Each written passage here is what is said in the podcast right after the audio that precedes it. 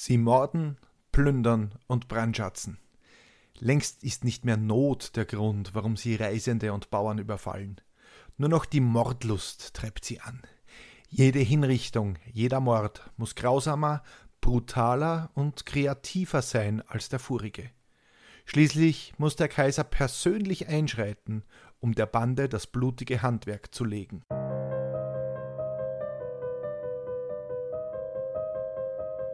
Willkommen bei Mörderische Heimat, dem Podcast über historische Kriminalfälle aus eurer Umgebung. Anhand von zeitgenössischen Berichten rekonstruieren wir hier die größten Verbrechen der Geschichte Österreichs und darüber hinaus. Und am Ende gibt es noch einen Klugschiss zum Schluss. Mein Name ist Peter Zellinger und ich bin im Brotberuf Journalist. Es ist die achte Episode und erstmals geht es heute ins schöne Burgenland oder Deutsch-Westungarn, wie es zum Zeitpunkt der heutigen Verbrechen hieß. Und Verbrechen gibt es viele. Eine Bande zieht wie ein plündernder Mob durch das Dreiländereck. Bauern und Arbeiter werden grausam gefoltert, erschlagen, erschossen und verbrannt. Sie vergewaltigen und verstümmeln Frauen und manchmal essen sie sogar Herzen von Kindern. Das ist die Geschichte der Strada-Füßler. Das Glaserschießen. Der Tatort liegt irgendwo in den Wäldern zwischen dem Dreiländereck des Burgenlandes, Niederösterreichs und der Steiermark. Holzarbeiter finden die verweste Leiche eines jungen Mannes. Offenbar wurde er erschossen. Seine Knochen sind von einem Sturz aus großer Höhe gebrochen, die Gliedmaßen unnatürlich verdreht. Am Rücken trägt der Tote noch seinen Tragekorb, die sogenannte Bugelkraxen. Der Tote liegt in einem Berg aus Glasscherben, die sich in sein Fleisch gebohrt haben. Wilde Tiere, Füchse, Marder, vielleicht ein Wolf, haben den Leichnam bereits angefressen. Doch jetzt gehört der Körper des Toten ganz den Insekten. Würmer und Maden kringeln sich in dem grünlich verfärbten Fleisch des Toten. Der Verwesungsgeruch hat dicke, schillernde Fliegen angezogen. Trotz der grausamen Szene bleiben die Holzarbeiter ruhig. Der Anblick ist ihnen nur zuvertraut. Da waren die Strada-Füßler wieder unterwegs, haben wieder einen dieser armen Teufel erwischt. Naja, selbst schuld, wenn sie hier alleine unterwegs sind, wird man später im Wirtshaus sagen. Wobei, wäre er in einer Gruppe unterwegs gewesen, hätte es die anderen wohl auch erwischt, und sie liegen jetzt genauso am Waldboden. Verrottend, verwesend, Futter für die Insekten. Man muss es sich eben gut stellen mit den Strada-Füßlern, sonst geht es einem schlecht. Am besten, du gibst ihnen alles, was sie wollen, dann hast du vielleicht eine Chance, davon zu kommen. Vielleicht verbrennen sie dir die Arme oder das Gesicht, oder sie treiben dir Schusternägel in den Hintern, wenn du Glück hast. Wenn du Pech hast, dann ist es so gut wie vorbei. Vielleicht schaffst du es noch davon zu rennen, aber sie würden auf dich schießen und wahrscheinlich treffen. Das haben sie beim Militär gelernt. Das war aber schon das Einzige, was sie dort mitgebracht haben. Sonst haben sie die Pflichterfüllung für den Kaiser ja nicht lange ausgehalten. Sie sind alle von der Truppe geflohen, Deserteure, Vagabunden, Nichtsnutze, Herumtreiber. Den Anführer nennen sie den Holzknechtseppel, weil er selbst einmal Forstarbeiter, also Holzknecht war. Der hat eine besondere Vorliebe für junge Glasergesellen. Nein, nicht das, was ihr jetzt denkt.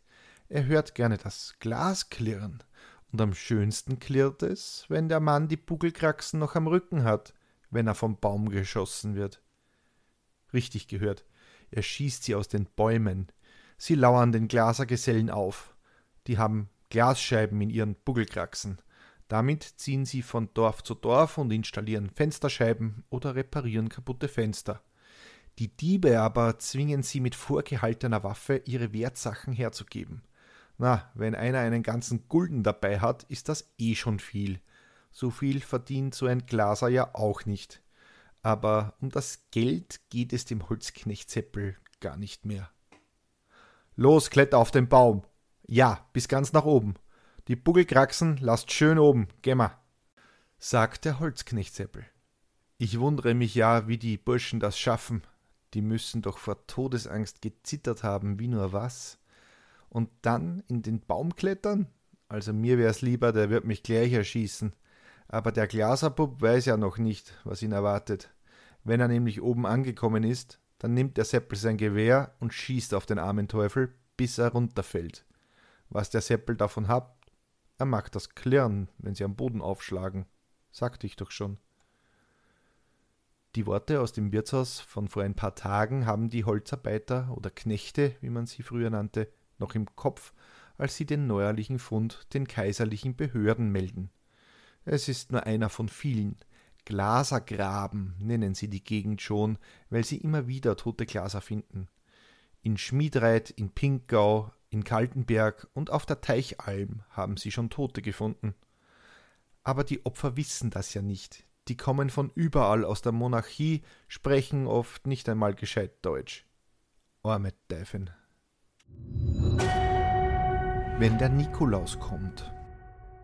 Es ist das Jahr 1826 und die sogenannten Stradafüßler sind im Großraum Pinkerfeld in Deutsch-Westungarn, dem heutigen Burgenland, das Gespräch. Bauern, Knechte, Mägde und Reisende sind nicht sicher, denn die Bande geht äußerst brutal vor. Auch in die nahe Steiermark und ins Österreich unter der Enns, das man heute unter dem Namen Niederösterreich kennt, verschlägt es die Verbrecher auf ihren Raubzügen. Niemand ist vor ihnen sicher und Widerstand ist meistens zwecklos. Die Stradafüßler bedeutet so viel wie Leute, die sich auf der Landstraße herumtreiben. Strada von Straße. Sie nennen sich also selbst Landstreicher und Diebe. Anführer ist der Holzknecht Seppel, der eigentlich Nikolaus Schmiedhofer heißt. Der Holzknecht Seppel ist ein untersetzter Mann und 32 Jahre alt. Er stammt aus der Obersteiermark, wo auch seine Familie lebt. Die Eltern Johanna und Matthias sind das, was man heute Landarbeiter nennen würde. Die Schmiedhofers mit ihren Kindern Maria, Johanna, Johann, Bartholomäus und eben Nikolaus sind als Inwohner, also als Untermieter bei den Bauern in der Gegend untergebracht.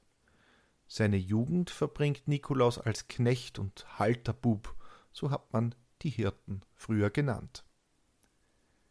Später wurde er Holzarbeiter, denn diese Arbeit bereitete ihm am meisten Freude. Er arbeitete in Edlitz, Ternberg und Feistritz in Niederösterreich, daher bekam er auch seinen Spitznamen, der Holzknecht Seppel. Seine Verbrecherlaufbahn, die begann früh. Nikolaus spielte gerne und verlor dabei viel Geld, zumindest, naja, viel, zumindest mehr als er hatte. Eines Tages wurde er in die Steiermark geschickt. Dort sollte er eine Kuh kaufen.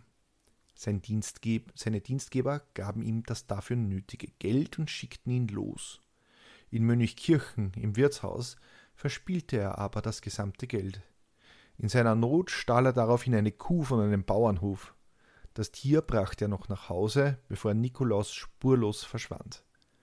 Wahrscheinlich ist aber auch, dass er sich vom Militärdienst drücken wollte, denn der dauerte damals bis zu zwölf Jahre. 1822, das war das Jahr, an dem sich der Seppel den Strada-Füßlern anschloss.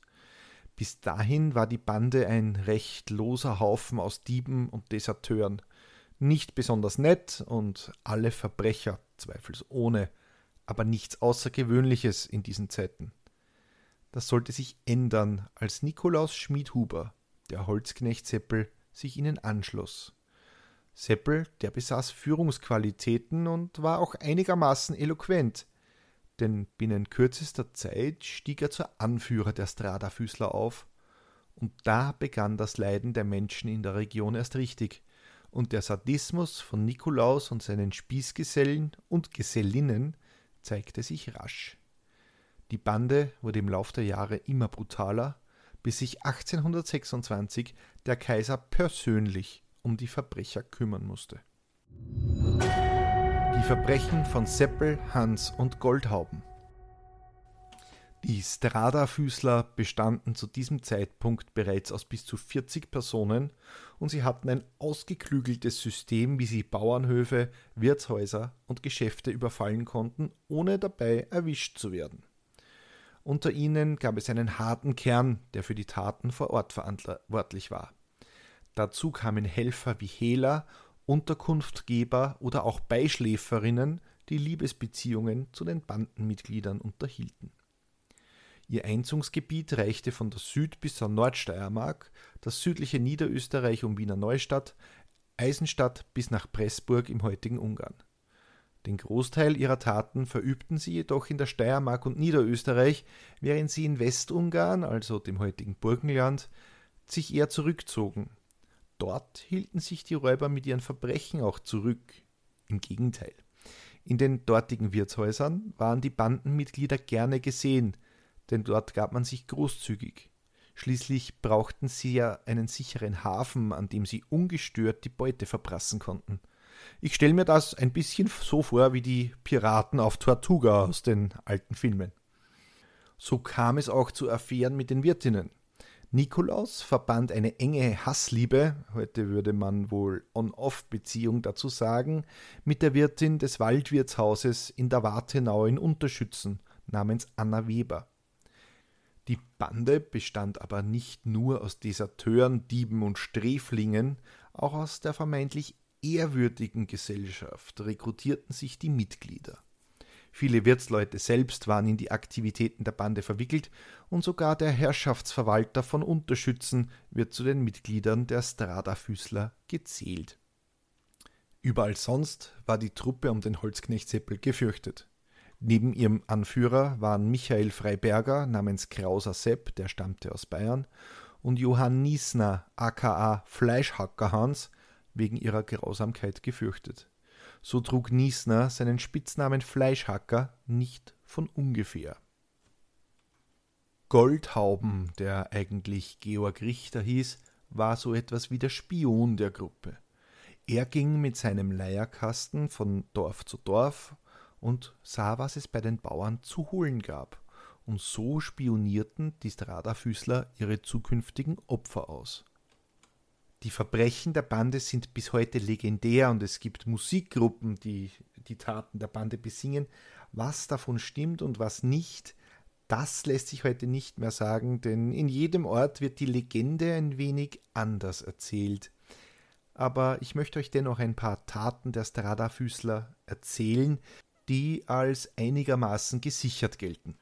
Bis auf die Geschichte mit dem Kegelspiel und den Totenköpfen, die geht schon mal rein physikalisch nicht. Aber egal, ihr hört das eh gleich. In der hochneuen Kirchner Gegend soll ein Bauer seine Magd um Schusternägel geschickt haben. Sie fiel dem Holzknecht Seppel in die Hände. Der wollte Geld von ihr, doch die Magd hatte keines mehr, sie hatte schließlich alles für die Nägel ausgegeben. Da wurde der Seppel so wütend, dass er das Mädchen zwang, sich auszuziehen, und er hämmerte jeden einzelnen Nagel in ihren Hintern. Ein Bauer aus Kirchschlagel wurde von den Strada-Füßlern in seinem Haus überfallen. Die Bande wusste, dass er gerade Ochsen verkauft hatte und es einiges zu holen gab. Der Bauer wollte das Geldversteck aber nicht verraten. Da banden sie ihn kopfüber an einem Balken fest und zündeten ein Feuer unter seinem Kopf an. Der Bauer erlitt schwerste Verbrennungen und konnte sich von dieser Tortur nie richtig erholen. Er starb zwei Jahre später. Diese Form der Folter scheint die Bande öfter angewendet zu haben. An einem heute unbekannten Ort in der Steiermark wurde ein Mädchen gefunden, das mit den Füßen an einen Ast gebunden und mit dem Kopf in einen Ameisenhaufen gesteckt worden war. Eines Tages überfiel die Bande eine Bäuerin auf ihrem Hof, als sie gerade einen Schöberlteig zubereitete. Da auch sie das Geldversteck nicht verraten wollte, tauchten die Männer die Hände der Bäuerin in den Teig und anschließend in das heiße Fett. Die Frau überlebte zwar vorerst, doch auch sie starb vorzeitig an den Folgen dieser Tortur. Der Holzknecht Seppel erinnerte sich noch Jahre später bei seiner Verurteilung voller Freude an dieses Erlebnis. Es wurde auch erzählt, dass die Bande beim Kegelscheiben statt der üblichen Holzkugel Totenschädel verwendete. Auch in seiner heimatlichen Gegend auf der Teichalm wütete der Holzknecht Seppel mit seiner Bande. So wurde bei einem Raubüberfall eine ganze Familie mit zwei Kindern ausgelöscht. Eine weitere Familie mit zwei Kindern ist im Mai 1826 in Trattenbach dem Holzknecht Seppel zum Opfer gefallen, als die Bande nach der Ermordung der Bewohner auch noch das Haus anzündete. Bei der späteren Obduktion stellte sich heraus, dass eines der Kinder durch die Flammen starb. Die Bande hatte vergessen, es auch noch umzubringen. Der Herzenfresser.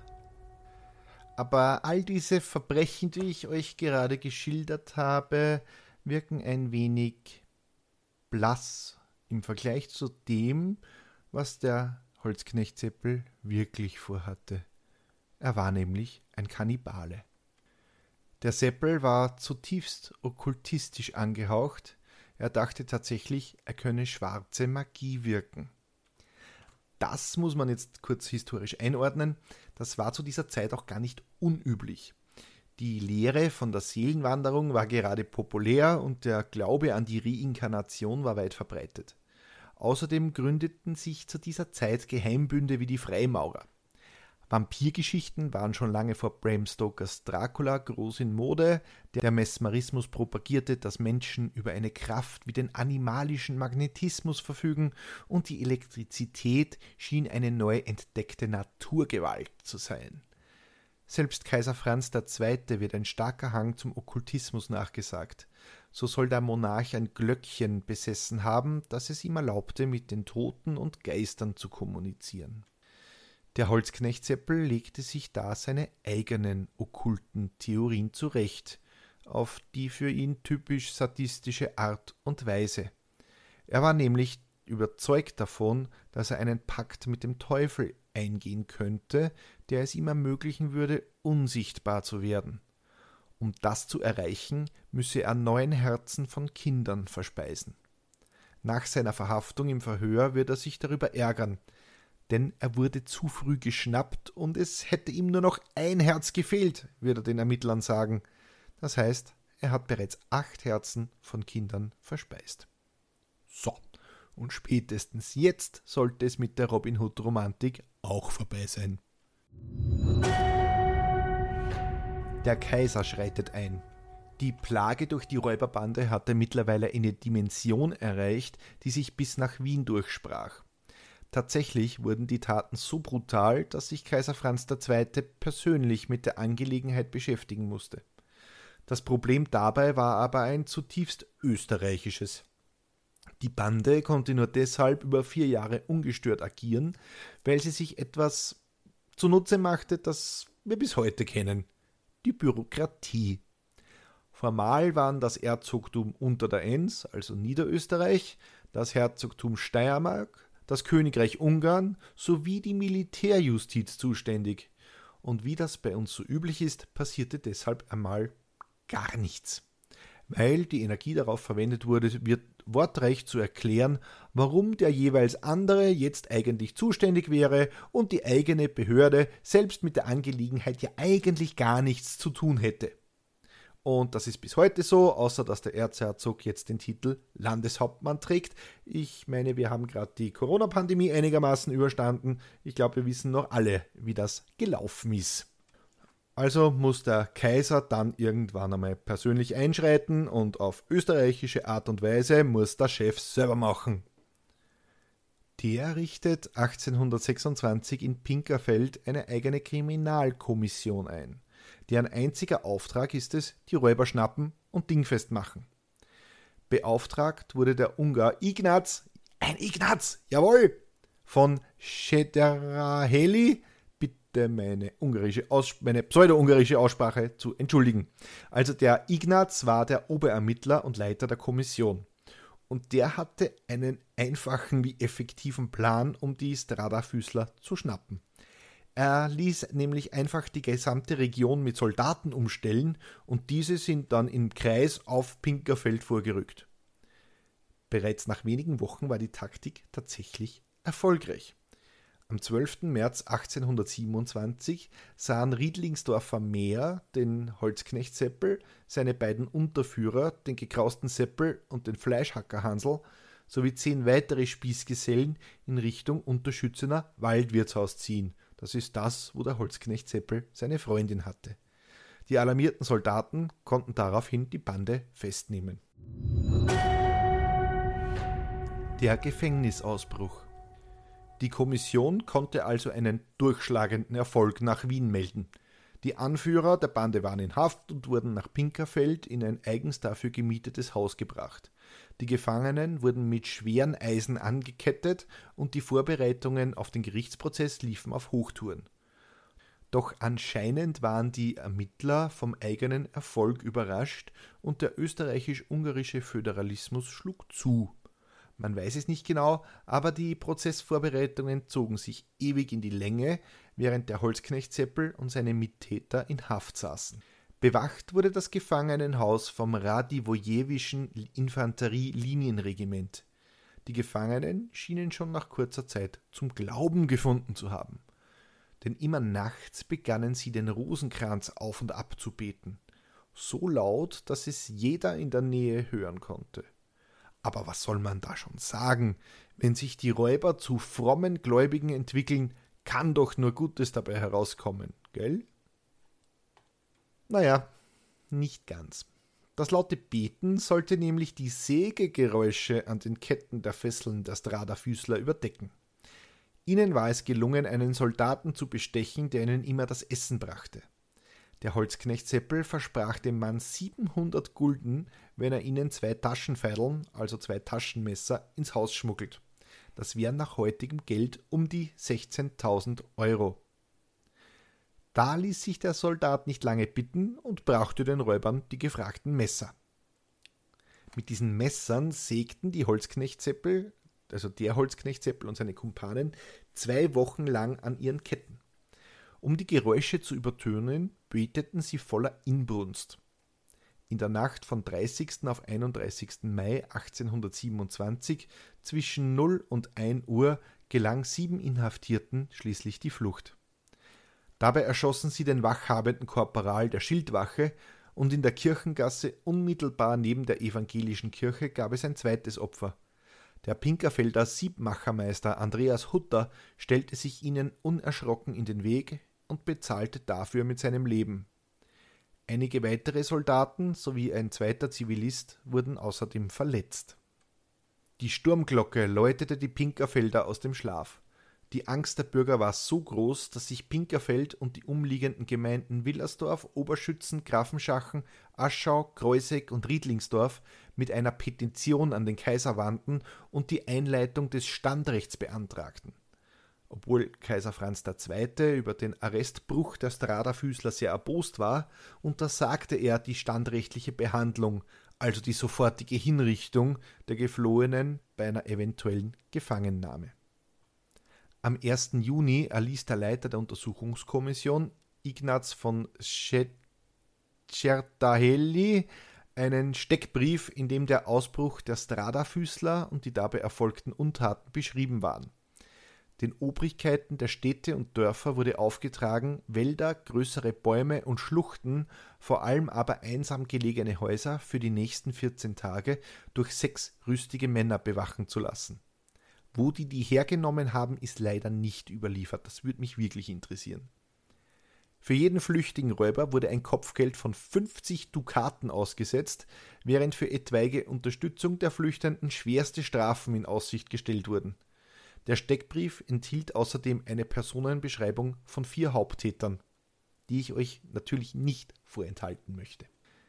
Zitat Nachdem von denen in der Nacht auf den 31. Mai 1827 um halb ein Uhr sieben in dem Pinkerfelder Gefängnisse eingekerkerte, eingekackerten Räubern, den auf der Wache beorderten KK-Korporalen und auf der Gasse einen Pinkerfelder Bürger totgeschossen und mehrere K&K-Soldaten wie auch einen Pinkerfelder Bewohner verwundet und somit sich aus dem Gefängnisse befreiet hatten, die vier unten beschriebene und von mehreren Mord- und Raubtaten überwiesene Bösewichter noch nicht eingebracht worden sind, so wird allen Stadt-, Markt- und Dorfobrigkeiten hiermit aufgetragen, dass die Wälder größere Bäume, Fruchten und Schluchten Schluchten wie auch einsame, besonders verdächtige Gebäude, welche wenigstens 14 Tage durch sechs rüstige Männer zu bewachen sind, durch alle für ihre eigene Sicherheit aufzufordernde Inwohner durchsuchen und zu ihrer Entdeckung und Einbringung alle möglichen Anstalten treffen sollten.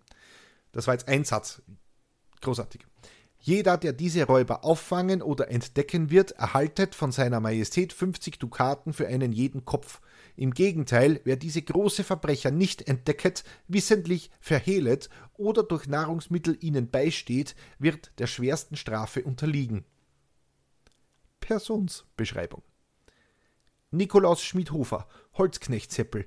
Dieser ist nach seiner Angabe 36 bis 38 Jahre alt, großer untersetzter Statur, hat eine längliche, runde, gut gefärbte Gesichtsbildung mit glattem Fell, breiter Stirn, lichtbraune Augen, dunkelbraune Augenwimper, schön geformt, schmale Augenbrauen, längliche gespitzte Nase, kleinen Mund, rundes Kinn und gesunde weiße Zähne. Kurz abgeschnittene dunkelbraune Haare und Bart spricht Deutsch nach obersteirischer Mundart und auch etwas Jenisch. Am Zeigefinger der linken Hand fehlt ihm das erste Glied. Georg Richter, fälschlich Josef Weißenbacher, insgemein die Goldhaube, das ist der Spion, von dem ich euch eingangs erzählt habe. Dieser ist großer, starker Statur, hat ein etwas breites, volles, sommersprossiges Gesicht, rote, kurzgeschnittene Haare, graue Augen, mittlere Nase, starke Backenknochen. Er hat bei dem Militär gedient, ist aus Bayern gebürtig, 27 bis 28 Jahre alt und spricht bloß Deutsch. Er versteht auch die ungarische Sprache, die er bei dem Militär erlernte, deswegen gibt er sich auch für einen Soldaten aus. Die deutsche Sprache spricht er nach ausländischer Mundart. Ich finde es ja ziemlich lustig, dass man damals schon ausländische Mundart kannte. Er ist aus Bayern. Also, naja, recht ausländisch wird das nicht geklungen haben. Josef Freiberger insgemein gekrauster Seppel, ein Deserteur. Dieser ist nach seiner Angabe 28 Jahre alt, großer, untersetzter Statur, hat schwarze Haare, derlei Augenbrauen, graue Augen, starken schwarzen Bart und gespitzte Nase, spricht Deutsch nach steirischer Mundart und auch Jenisch. Josef Koller, insgemein Nassel, ein Deserteur, dieser ist nach seiner Angabe 26 Jahre alt, mittlerer Statur, etwas untersetzt, länglichen blassen Angesichts, etwas hervorragende Nase, kleine graue, etwas tiefliegende Augen, eine spitze Nase, spricht gemein Deutsch. Die Suche nach den Tätern dauerte nicht lange. Eine Woche später waren die Geflüchteten wieder in Haft. Warum diese neuerliche Flucht so kurz war, darüber gibt es verschiedene Versionen. So soll entweder eine Freundin des Holzknechtseppels ihn für das Kopfgeld verraten haben, oder er wurde in Münchkirchen gefasst. Josephus Koller, der Geheimrat, Johann Niesner, der Fleischhackerhans und Josef Freiberger, der gekrauste Seppel, wurden als Deserteure vom Kriegsgericht Günz verurteilt.